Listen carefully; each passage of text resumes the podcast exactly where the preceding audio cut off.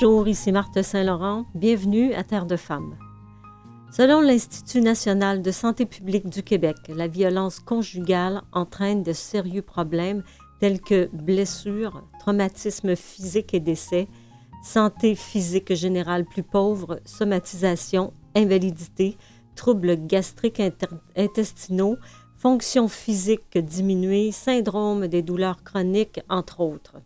Le thème d'aujourd'hui est la violence conjugale, comprendre l'intensité des traumas. Avec nous pour en parler, Anne-Gaëlle Whiteman, coordonnatrice à la rue des femmes. Elle est spécialisée, entre autres, en santé mentale et choc post-traumatique. Nous débutons l'émission avec Nathalie Trottier, porte-parole de Transit Secours. Elle a subi de la violence conjugale sur une période de 25 années. Elle vient nous en parler. Restez avec nous.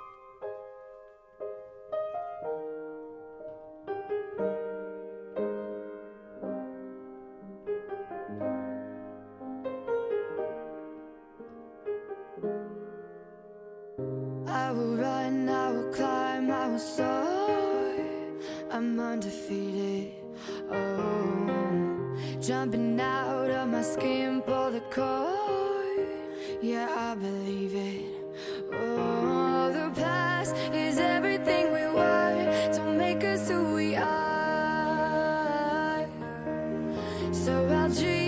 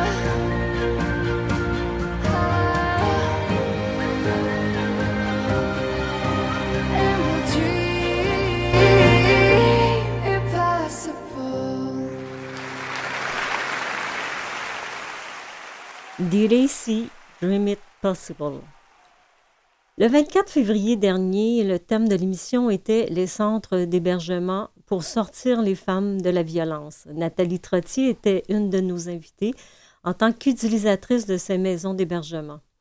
Tu es porte-parole de l'organisme Transit Secours qui vient en aide aux femmes qui veulent quitter la maison conjugale.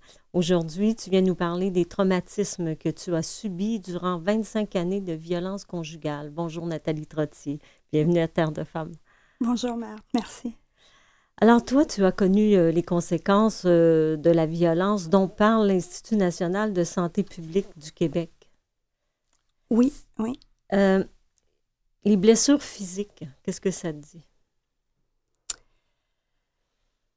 Les blessures physiques, ben, écoutez, aujourd'hui, j'ai encore des douleurs chroniques, pardon, des douleurs chroniques sévères euh, qui se guérissent pas, malheureusement. Et puis, pour les violences physiques, ben, évidemment, j'ai jamais eu à me rendre à l'hôpital à ce niveau-là. Euh, le plus grave a été quand monsieur a essayé de, de m'étrangler, évidemment. Donc, j'ai pensé mourir et euh, mm. ça, ça, ça m'a laissé beaucoup, beaucoup de séquelles. Mm-hmm. Quand vous parlez de douleurs euh, permanentes physiques, c'est des douleurs internes ou qu'est-ce que c'est exactement? Mais en fait, euh, je pensais que je faisais peut-être de la fibromyalgie, mhm. mais euh, c'est pas ça parce que moi, c'est seulement que de mon côté droit. Donc, des douleurs euh, qui, qui, qui, partent de la tête, l'épaule, le bras, la hanche, la cuisse, la fesse, le genou jusqu'au bout des orteils. Euh, du côté droit. Donc, euh, c'est malheureusement, je dois prendre des médicaments, des antidouleurs pour pouvoir dormir la nuit, sinon ça va, ça me réveille. Donc, tous les jours? Euh, oui, malheureusement, ça. Oui, j'ai fait plusieurs examens. Mon médecin a des IRM, mais il ne trouve rien. Donc, selon moi, c'est mm-hmm. vraiment dû à, autant d'années à être sur le qui-vive, en hypervigilance, etc. Donc, mm-hmm. Je, pense que ça vient réellement de ça. Et c'est au niveau des articulations que ça fait mal? Oui. Est-ce qu'il y a des mouvements qui sont plus difficiles que d'autres, comme faire du sport? Est-ce que ça vous cause un problème? Bien, maintenant, oui, au niveau de la jambe, de la hanche, euh, moi, je, suis quelqu'un qui adorait euh, faire des randonnées pédestres, aller monter euh, les montagnes, etc. Maintenant, c'est, disons que c'est difficile. Mm-hmm. Oui. Et au niveau des autres traumatismes, problèmes psychologiques, l'anxiété et tout? Ah oui, ben maintenant ça va bien, mais j'ai fait beaucoup, beaucoup d'angoisse, d'anxiété euh, pendant presque deux ans avant que je quitte mon ex-conjoint. J'avais vraiment des troubles du sommeil. je me réveillais pratiquement toutes les nuits en, criant. donc, de, de, ce côté-là, euh, mais, maintenant, ça va mieux parce que je suis allée chercher de l'aide, justement, mm-hmm. psychothérapie euh, cognitive, etc. Et comment ça se manifeste, euh, l'anxiété? Que, que, tu vis? C'est, tu as des soirs, le, cœur te débat? Comme, oui, ben, oui des, ben, des, palpitations. Mm-hmm. Au tout début, quand que je me suis séparée en 2012, ben, mon ex-conjoint avait une voiture grise. Donc, euh, me promener sur la rue, dès que je voyais une voiture grise, je peux vous dire qu'il y en a beaucoup de voitures grises. Oui. Et, euh, ben. J'avais peur que ce soit lui. Oui, à chaque fois que je voyais une voiture grise, c'était mon cerveau, euh, il associait tout le temps, systématiquement, à cette peur-là, les palpitations. Euh, quand je marchais sur la rue dans les premières années, j'étais toujours en train de regarder au-dessus de mon épaule, euh, toujours en hyper-vigilance. Euh, c'est, à la longue, c'est épuisant d'être toujours mm-hmm. dans, dans, cette, dans cette énergie-là, si on peut, si on peut dire. Et puis, mais aujourd'hui, ça va vraiment mieux de ce côté-là. Par contre, je pourrais dire que euh, ben à 50 ans, j'ai toujours pas mon permis de conduire. C'est ah quelque chose qui. Euh, qu'est-ce, que, qu'est-ce qui empêche? Ben, en fait, j'ai vécu souvent euh, à l'intérieur de la voiture des, des épisodes de violence physique. ah oui. on ne se cachera pas que dans une auto, on ne peut pas réellement se sauver. Mm-hmm. Et quand on est assis à côté du conducteur, ben, disons que les mains peuvent voler rapidement et facilement et les recevoir en plein visage. Et euh, ben voilà, je, suis encore traumatisée. Euh, dans, une voiture? Oui, oui, oui. J'ai souvent des, réflexes de, j'ai un bon conjoint qui conduit bien, qui Mhm. fait très attention, mais j'ai encore des réflexes des fois. Quand on arrive à, à lumière rouge, je, je recule dans mon siège. Ah oui. C'est, euh, mais c'est instinctif. C'est, gravé en moi, ça. Il te frappait quand il était arrêté ou en conduisant? Ah, les deux. ça pouvait arriver dans les deux, dans les deux façons, oui. Et j'imagine que tu voulais pas l'arrêter quand il conduisait de peur que vous ayez un accident? Ben oui, mais c'est ça, oui. Et on peut pas, comme je disais, on peut pas se sauver. On est, on est, euh, on est prise là, là. On est vraiment euh, prisonnière. euh, puis on peut pas, euh, on peut pas. oh, dans la maison, on peut au moins essayer de, de, de, de s'éloigner ou de s'enfermer dans la salle de bain ou peu importe. Mais dans la voiture, ben mettons que l'habitacle est, est petit. Mhm. Est-ce que ce serait tes deux plus grands traumatismes, euh, à ton sens, euh, la voiture, du fait que tu puisses pas euh, conduire, Mhm, et ouais. aussi ta douleur, la douleur que tu as dans, dans le corps? Est-ce que ce serait les deux plus grands traumatismes ou il y en a d'autres? Mais aujourd'hui, ce qui, euh, oui, ça serait les deux plus grands pour répondre euh, à ta question. Mais aujourd'hui, ce qui me reste encore, que je réalise, euh, ben, quand les gens parlent fort, quand les gens s'ostinent, que, que, que ça vient me chercher, je suis pas capable. Je suis pas capable d'entendre crier, je suis pas capable de quelqu'un qui parle fort ou qui, qui se met en colère, puis qui se met. euh, ça, ça, c'est vraiment trop ancré en moi. Ça, ça vient toujours me chercher. Euh, Et comment tu réagis? Ben, en fait, je, ben, je, je vais changer de pièce. Je vais, je vais quitter, je vais m'en aller. Ok, parce tu le dis pas, tu dis pas. euh, Ben, ça dépend. Ça dépend c'est qui, Ouais. tu sais. Mais, euh, mais c'est rare que ça va arriver. Je veux dire, euh, par exemple, ça fait cinq ans que je suis avec le même conjoint, puis il lève jamais la voix. On, on s'est jamais chicané. on, a, on a des divergences d'opinion, mhm. mais c'est c'est rien à comparer. euh, on peut être en désaccord, mais sans avoir besoin de lever le ton ou de euh, d'être menaçant un envers l'autre. C'est- C'est c'est totalement, c'est vraiment pas ça, là. Mhm. Mais euh, je me rends compte aussi que souvent, quand je marche sur la rue, ben, je suis toujours portée à regarder le, regarder le trottoir plutôt que de, de lever ma tête puis de marcher fièrement puis de pas... euh, et quand je le fais maintenant, j'en prends conscience puis je me parle à moi-même. Ben non, là, lève ta tête, là, Nathalie, là, tu peux, parler, tu peux marcher la tête haute. euh, et, euh, C'était une crainte? que- ben, en fait, c'était un mécanisme. On est renfermé sur soi, on n'a plus d'estime. euh, euh, euh, souvent, les conjoints, c'est des, c'est des conjoints très jaloux, fait qu'ils n'osent jamais regarder les gens dans les yeux. Mhm. Euh, Aujourd'hui, je suis capable de regarder les gens dans les yeux, comme par exemple au restaurant, si un, un serveur euh, vient prendre la commande, ben, je vais, je, vais, je vais être capable de le regarder dans les yeux puis de lui, de lui dire bonjour, ce qu'avant, j'aurais jamais osé parce que une étincelle pouvait... euh, Il y avait des conséquences oui, euh, exactement, c'est ça. colériques à la suite de ça. Mhm. Est-ce que tu as vu pendant, euh, évidemment, tu as été euh, dans cette relation de couple-là pendant 25 années? Mhm. Euh, au début, euh, je présume que c'était de la violence euh, psychologique. Après, Ouais. ça a été de la violence physique. Et après, tu es retombé dans la violence psychologique, mais à la puissance euh, Ouais. euh, 20-30. Euh, Est-ce que tu as vu une. Est-ce que tu t'es aperçu au début de, de- du traumatisme qui empirait ou qui en avait de plus en plus? Est-ce que c'est arrivé quand il a commencé à te toucher, à te frapper, ou euh, c'était déjà là quand euh, tu souffrais de violence euh, psychologique? Ben, en fait, c'était déjà là. Au début, c'est vraiment, c'est vraiment la violence psychologique, verbale, puis Mhm. euh, ils sont très fins manipulateurs, donc ils, ils arrivent rapidement à nous faire comprendre, à nous faire sentir coupables de ce qui se produit. Oui. Ensuite, bien évidemment, euh, petit à petit, la violence physique embarque. Et euh, ben moi, aux alentours, quand ça faisait à peu près 20 ans qu'on était ensemble, pour la première fois, j'ai osé appeler la, la police. Mhm. Les policiers sont venus à la maison, monsieur s'est sauvé. Euh, mais suite à ça, euh, il n'a plus jamais levé la main sur moi, mais le psychologique, comme, comme tu viens de dire, ça a quintuplé. Et ben, en fait, la violence psychologique, ça, ça t'amène, euh, ça te détruit jusqu'au plus profond de ton âme, là, Mhm. jusqu'à avoir envie euh, ben, de De- t'enlever la vie. Oui. Ouais. on, va arrêter sur ça, Nathalie, puis on mhm. va revenir tout de suite après une petite pause. Merci.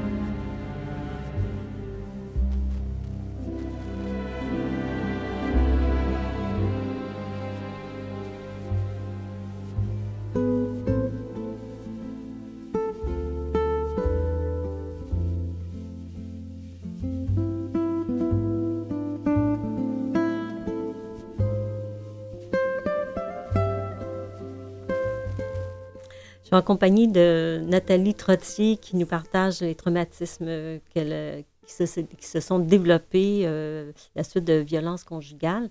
Donc, Nathalie, avant la, pause, on s'est laissé, euh, tu disais que, bon, la violence psychologique, euh, en fait, c'est, pour toi, ça a été très, très, très difficile et ça t'a amené à penser au suicide. Donc, tu as fait trois tentatives de suicide.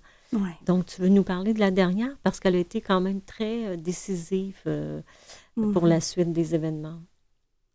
Oui, exactement. Ben, en fait, euh, comme c'était ma troisième tentative de suicide, ben, on ne se cachera pas, je ne je voulais pas me manquer cette fois-là, euh, mm. façon de parler.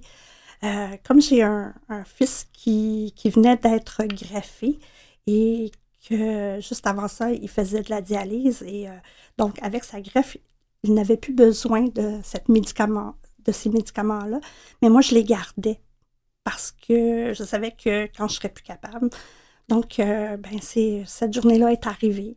Euh, j'ai pris euh, la 10 piles au complet de, de, pilules de dialyse. Et puis, ben, quand mon conjoint est revenu du travail avec les enfants, parce qu'on avait une, une entreprise familiale, et bien, j'avais les jambes qui fonctionnaient plus, euh, paralysées. Et puis, euh, ben, ma première réaction, ben, lui, quand il est arrivé, la première réaction qu'il a eue, c'est Qu'est-ce que tu fais coucher Et moi, j'ai lancé la discipline en disant ben, J'ai enfin trouvé la façon de me débarrasser de toi.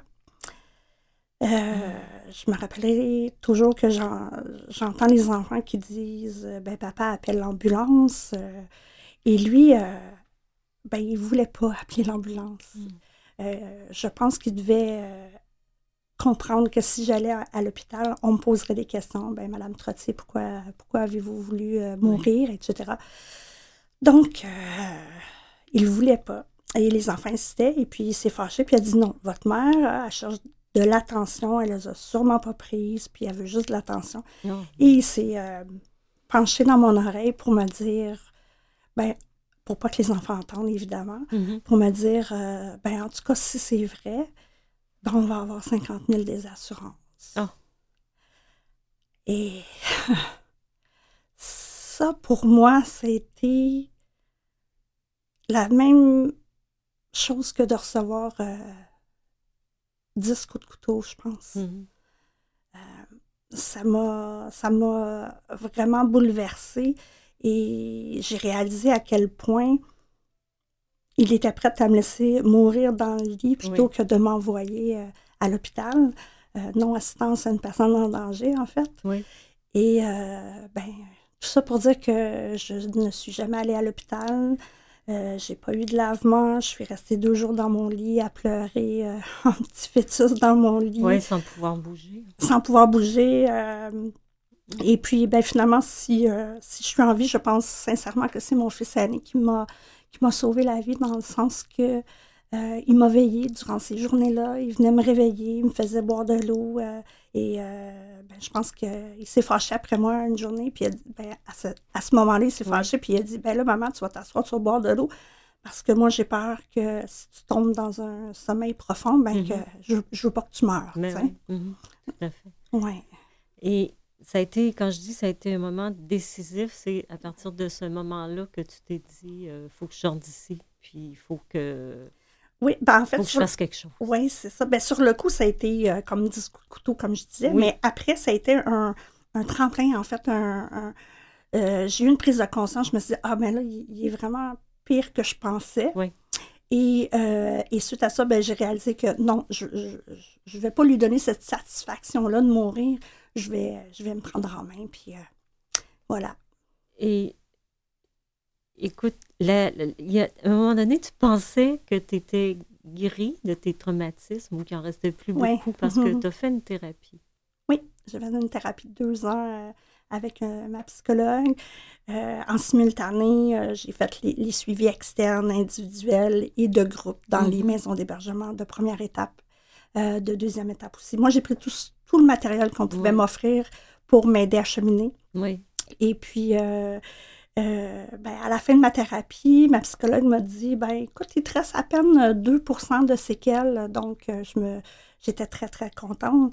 Mais euh, il y a deux, trois ans, quand il y a eu la série Fugueuse, ben là, j'ai réalisé c'était quoi un vrai choc post-traumatique, dans le sens que durant un épisode, Fanny se fait battre par son chum et elle se sauve en courant à l'extérieur, elle court, elle pleure euh, et elle rencontre une policière.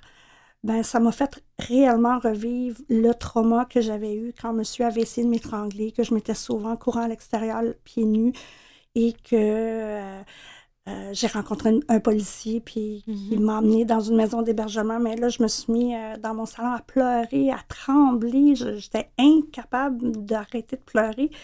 mon conjoint me disait Mais t'es-tu correct je n'étais pas capable de parler. Mm. J'étais complètement sidérée. Je n'arrivais pas à. C'était incontrôlable.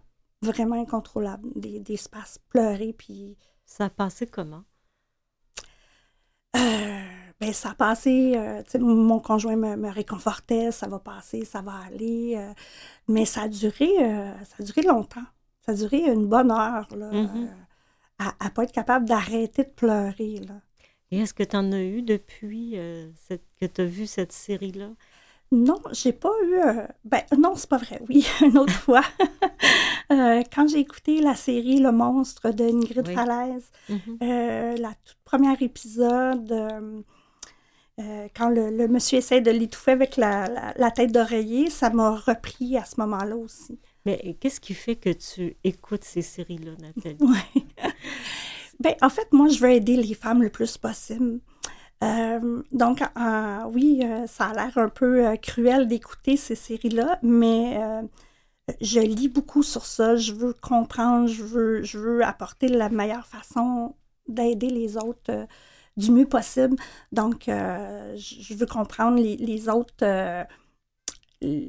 les autres facettes, si on veut, euh, euh, comme Ingrid Falaise, son histoire, euh, toutes nos histoires sont similaires, mais ils ont quand même chacune leur particularité. Mm-hmm. Donc, oui, c'est vrai que c'est un peu.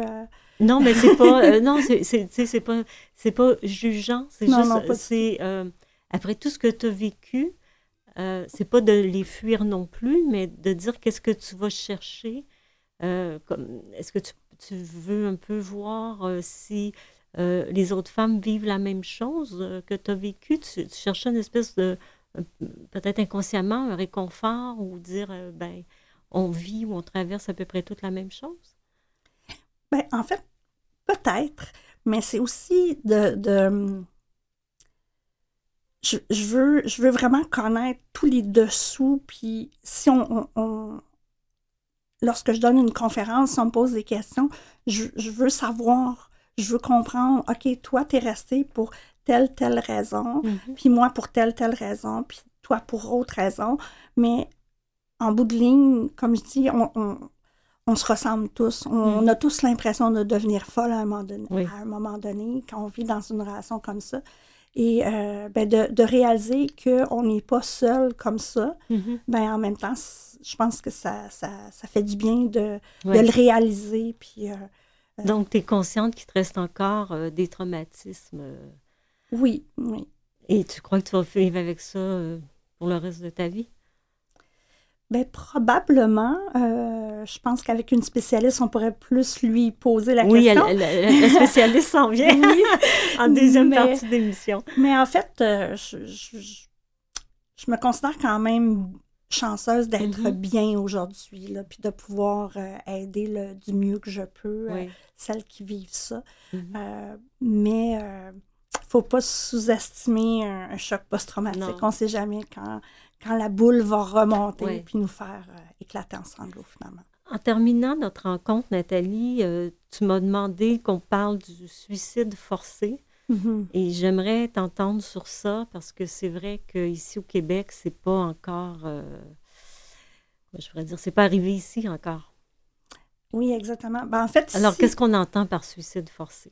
Oui, ben, c'est un drôle de terme. euh, suicide forcé, euh, en fait, euh, en France, aux États-Unis, au Royaume-Uni, on, en tient compte. C'est-à-dire qu'une femme qui va s'enlever la vie, se suicider, mais si on est capable d'aller prouver dans l'entourage, le suivi médicaux, etc., qu'elle s'est enlevée la vie à cause de la violence conjugale, euh, ben là-bas, on les comptabilise et on s'est rendu compte que dans, dans une année, euh, il pouvait y avoir X nombre de femmes d'homicide conjugal, mais en parallèle, il y avait énormément de femmes qui s'enlevaient la vie, comme moi j'ai tenté de faire, Oui. et qui, qui passaient sous le radar. Ici, ça passe sous le radar. Mhm. On ne les comptabilise pas.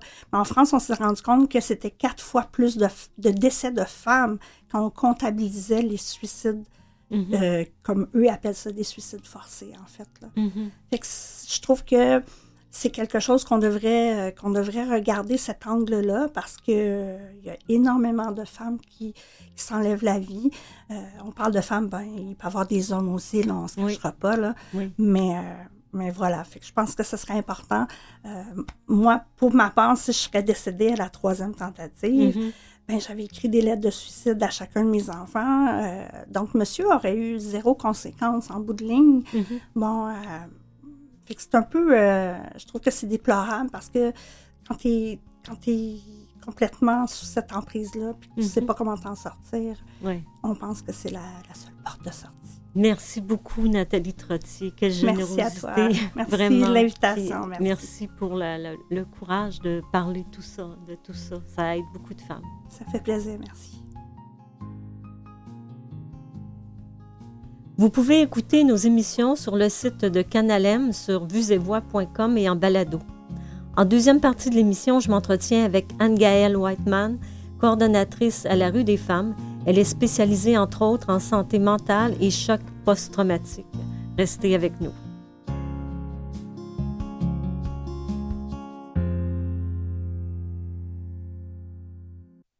Vous écoutez Terre de femmes avec Marthe Saint-Laurent. Je rappelle le thème d'aujourd'hui, violence conjugale, comprendre l'intensité des traumas. Le parcours professionnel de ma prochaine invitée l'a amenée à travailler auprès des jeunes, des femmes immigrantes en contexte de réunification familiale et des victimes d'actes criminels.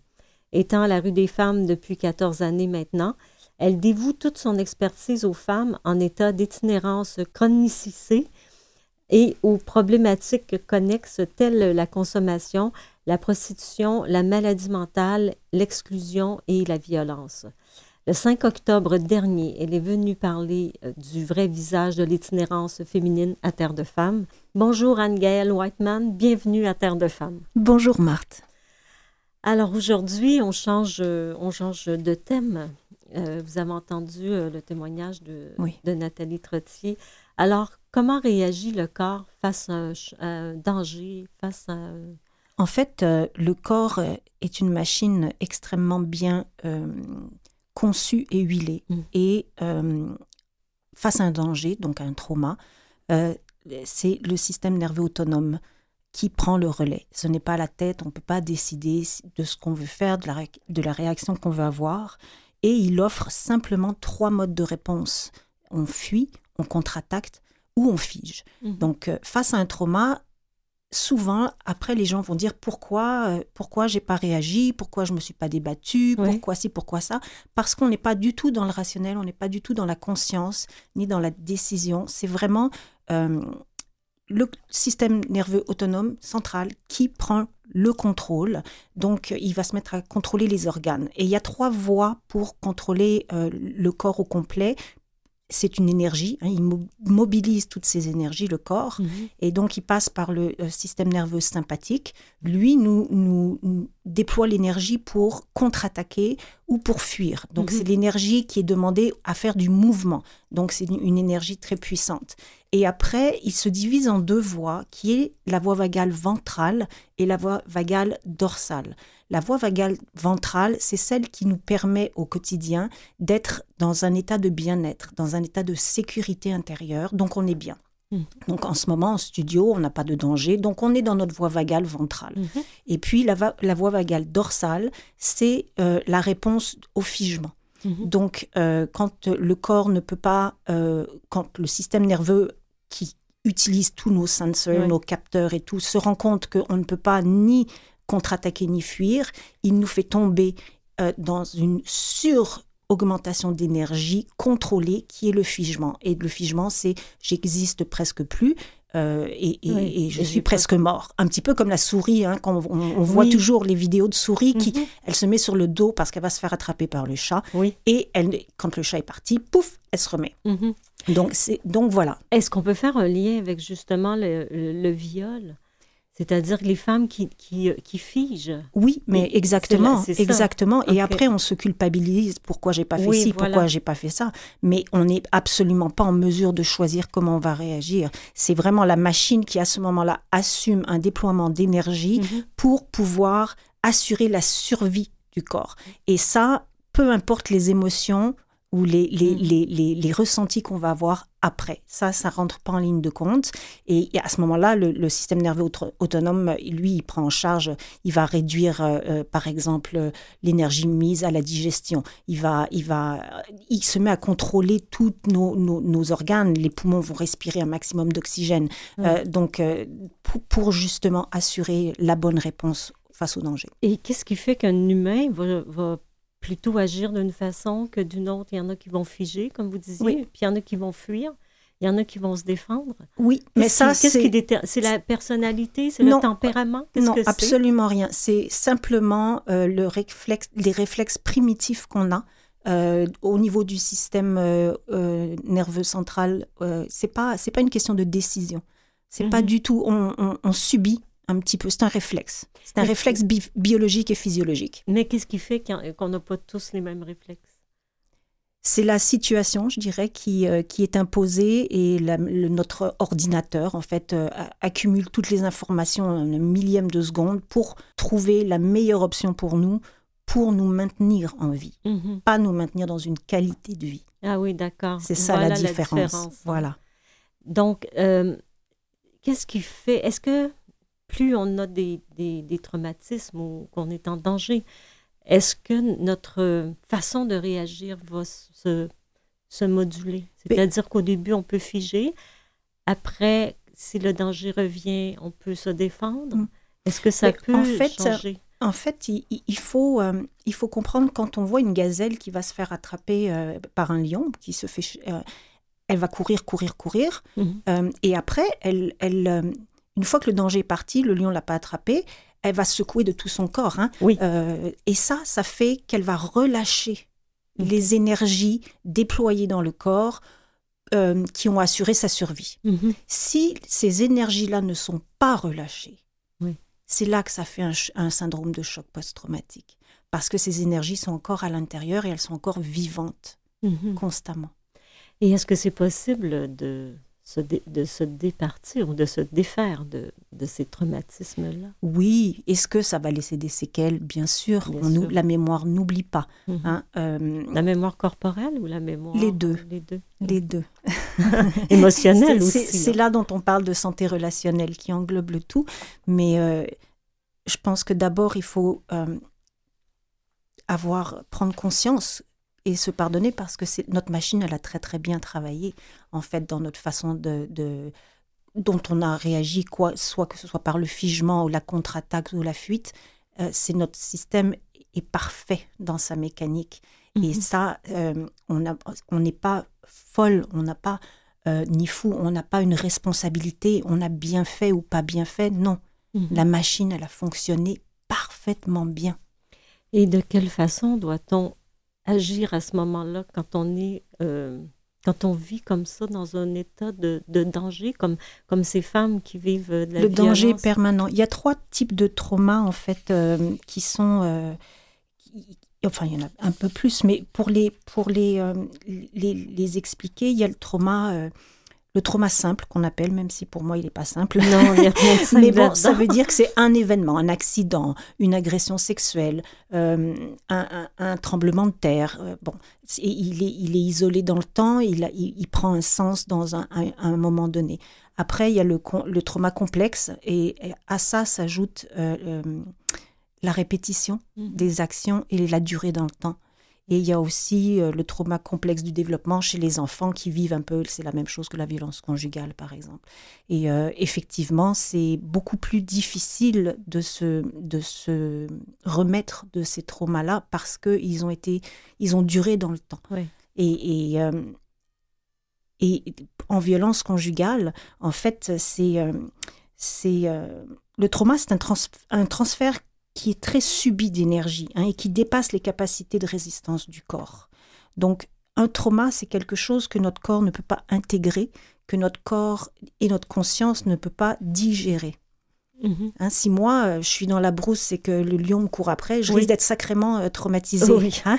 Euh, la gazelle, elle n'est pas traumatisée. Mhm. Parce ah que, non, elle a peur sur le moment, elle secoue ses énergies, mais pour elle, dans, dans, sa biologie, dans sa physiologie, son, un, de ses prédateurs, c'est le lion. Mhm. Donc elle va pas euh, rester euh, terrée euh, dans, derrière un arbre tout le restant de sa vie.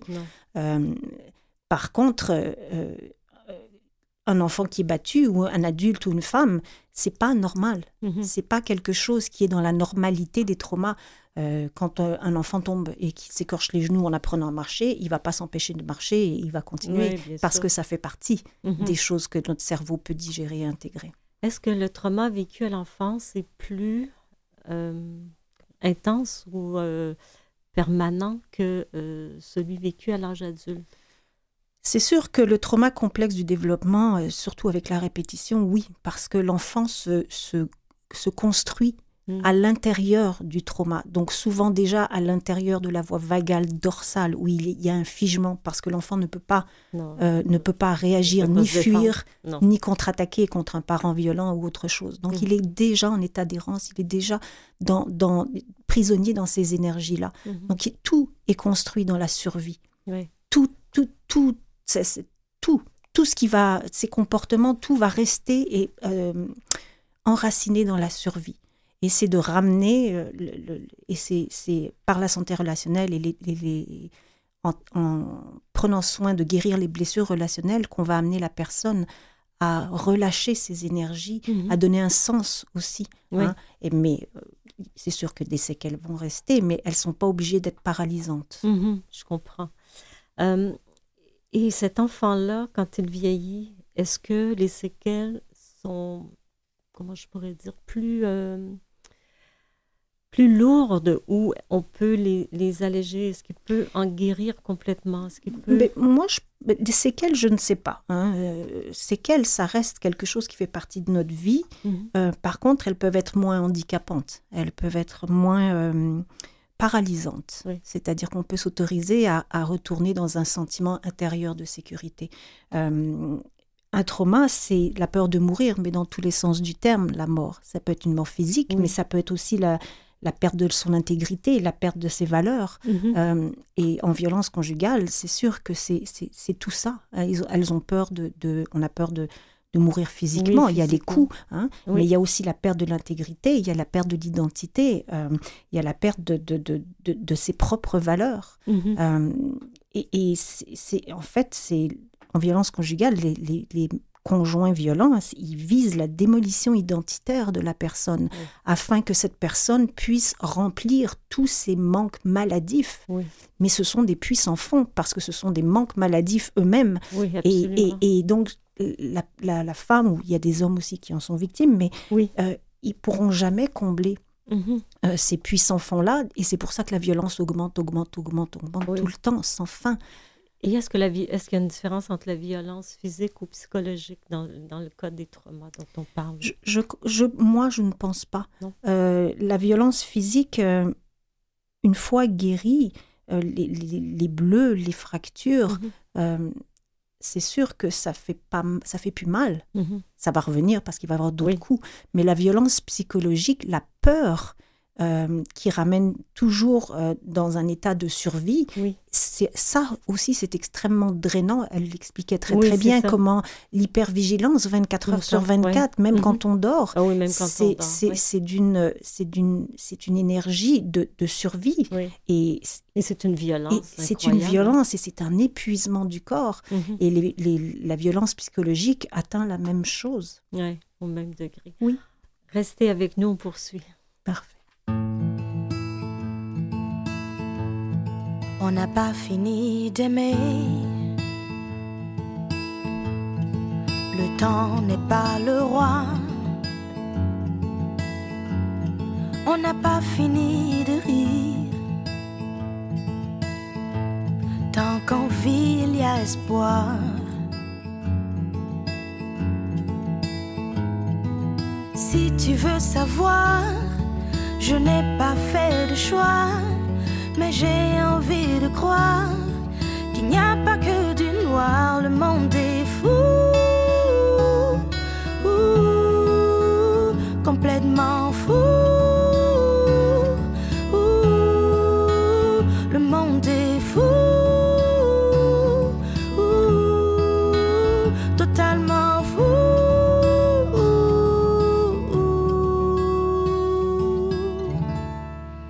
pas fini d'aimer.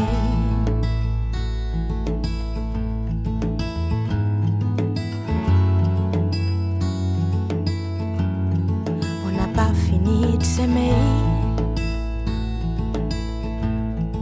D'écrire notre histoire. On n'a pas fini de pleurer. De vivre tous nos déboires. Ah,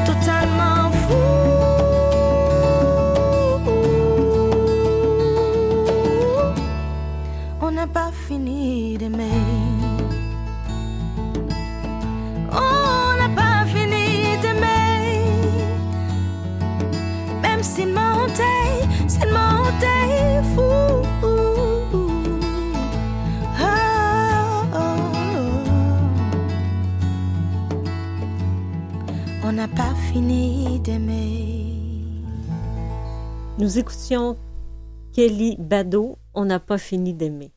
Nous sommes de retour avec Anne-Gaëlle Whiteman, spécialiste en santé mentale et post-traumatique, et choc post-traumatique, pardon. Alors, Madame Whiteman, euh, pourquoi les victimes de violences conjugales ne partent pas? Elles ne partent pas ou elle ne parle pas, parce que les deux vont ensemble. Oui. Euh, Ben, elle, elle commence par ne pas parler. oui, c'est ça. Elles ne parlent pas parce que euh, elles ont conscience de, de la perte identitaire qu'elles qu'elles vivent, qu'elles subissent. Euh, et, et ça leur enlève leur dignité. Avec ça, elles perdent leur dignité, elles perdent leur identité. Euh, elles ont conscience de l'état de figement dans lequel elles sont. Elles ont conscience qu'elles ne peuvent pas s'en aller, qu'elles Mhm. n'y arrivent pas. Elles n'arrivent pas à expliquer le pourquoi. Euh, euh, elles n'arrivent pas. à- elles- on pense que c'est de l'amour, mais c'est autre chose. Euh, et il y a la honte, il y a le jugement des proches. On est conscient qu'on déçoit ses proches, qu'on fait pas, qu'on fait pas ce qu'on devrait faire, parce Mhm. qu'elles-mêmes sont les premières à vouloir partir et à se dire mais qu'est-ce que je vis? Oui. Et donc c'est, on a cette conscience-là. Puis il y a aussi la peur. Il y a aussi la peur du conjoint. Oui, bien sûr. hein. Il y a la peur pour les enfants. Oui. Il y a souvent aussi la peur pour les autres. Mhm, mhm. Euh, donc il y a aussi cette, cette, euh, cette peur-là qui est réelle. Euh, et pourquoi elles ne partent pas? Eh bien parce qu'elles n'ont plus un d'identité, qu'elles ne retrouvent pas aussi la capacité de, de, de déployer l'énergie encore là dans leur euh, système sympathique Oui. pour euh, pouvoir contre-attaquer ou fuir. Mhm. Donc elles sont vraiment dans la voie vagale euh, du système nerveux euh, autonome qui amène un figement. Oui. Et en violence conjugale, comme chez les enfants, Oui. surtout un, ad- un adulte qui se voit aller, eh ben, c'est comme si elle regardait un film sans Oui. en comprendre la trame et à ne pas pouvoir bouger. Mhm. Et aussi, elle associe, ce qui est intéressant, vous avez dit, elles, elles associent ça de l'amour. Mais parce qu'il faut bien qu'on justifie Oui. hein, dans notre cerveau, il faut bien qu'on qu'on justifie de, con- de continuer à, à vivre dans cet environnement qui nous maintient dans un état de survie. Et pour pouvoir l'intégrer et le digérer, euh, oui, on appelle ça de l'amour et on pense que c'est de l'amour. Mhm. Euh, parce que le, le conjoint violent crée ça, qu'on on, on devient euh, existante. La personne se sent exister simplement quand elle peut euh, combler son besoin maladif, son manque maladif. Mhm. Euh, C'est-à-dire les petites périodes où ça va bien.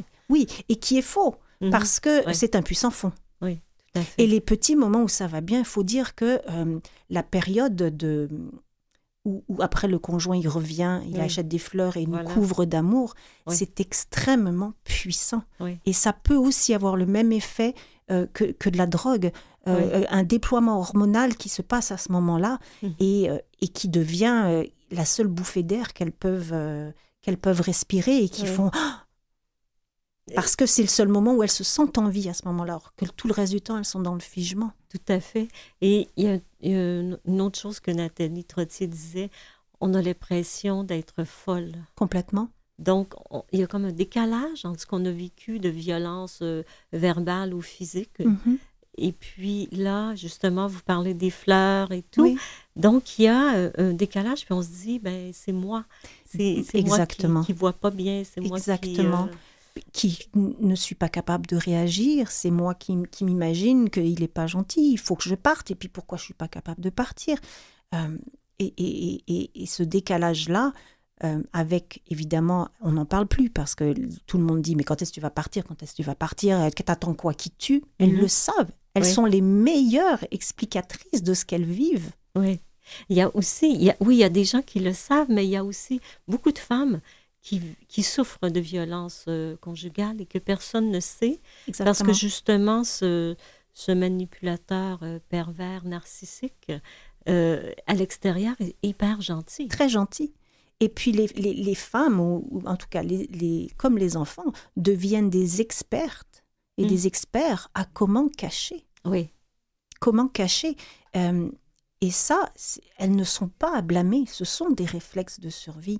C'est ce qui fait qu'elles elles sont encore en vie Mhm. et elles, et elles en sont conscientes. Donc le principal euh, conseil, c'est ne coupez pas les ponts avec euh, une proche qui vit de la violence conjugale. C'est la pire chose à faire parce que euh, ça, ça isole encore plus la personne avec son agresseur. Mhm. Et même si c'est difficile, j'en connais des gens, moi, qui sont très proches de moi, dans- même dans ma famille, qui ont été victimes de violences Ah oui, conjugales. vraiment. Et, et- et c'est très difficile parce qu'on a envie de Ah oui. nous-mêmes de les secouer et de dire mais qu'est-ce que t'attends? Oui. C'est ça, c'est révoltant pour euh, nous qui avons notre... On fait face à notre impuissance. Ouais. Par contre, notre impuissance doit absolument pas nous couper de notre compassion pour la personne qu'on aime, parce que euh, de l'isoler, c'est vraiment ce qu'il y a de pire. Mhm.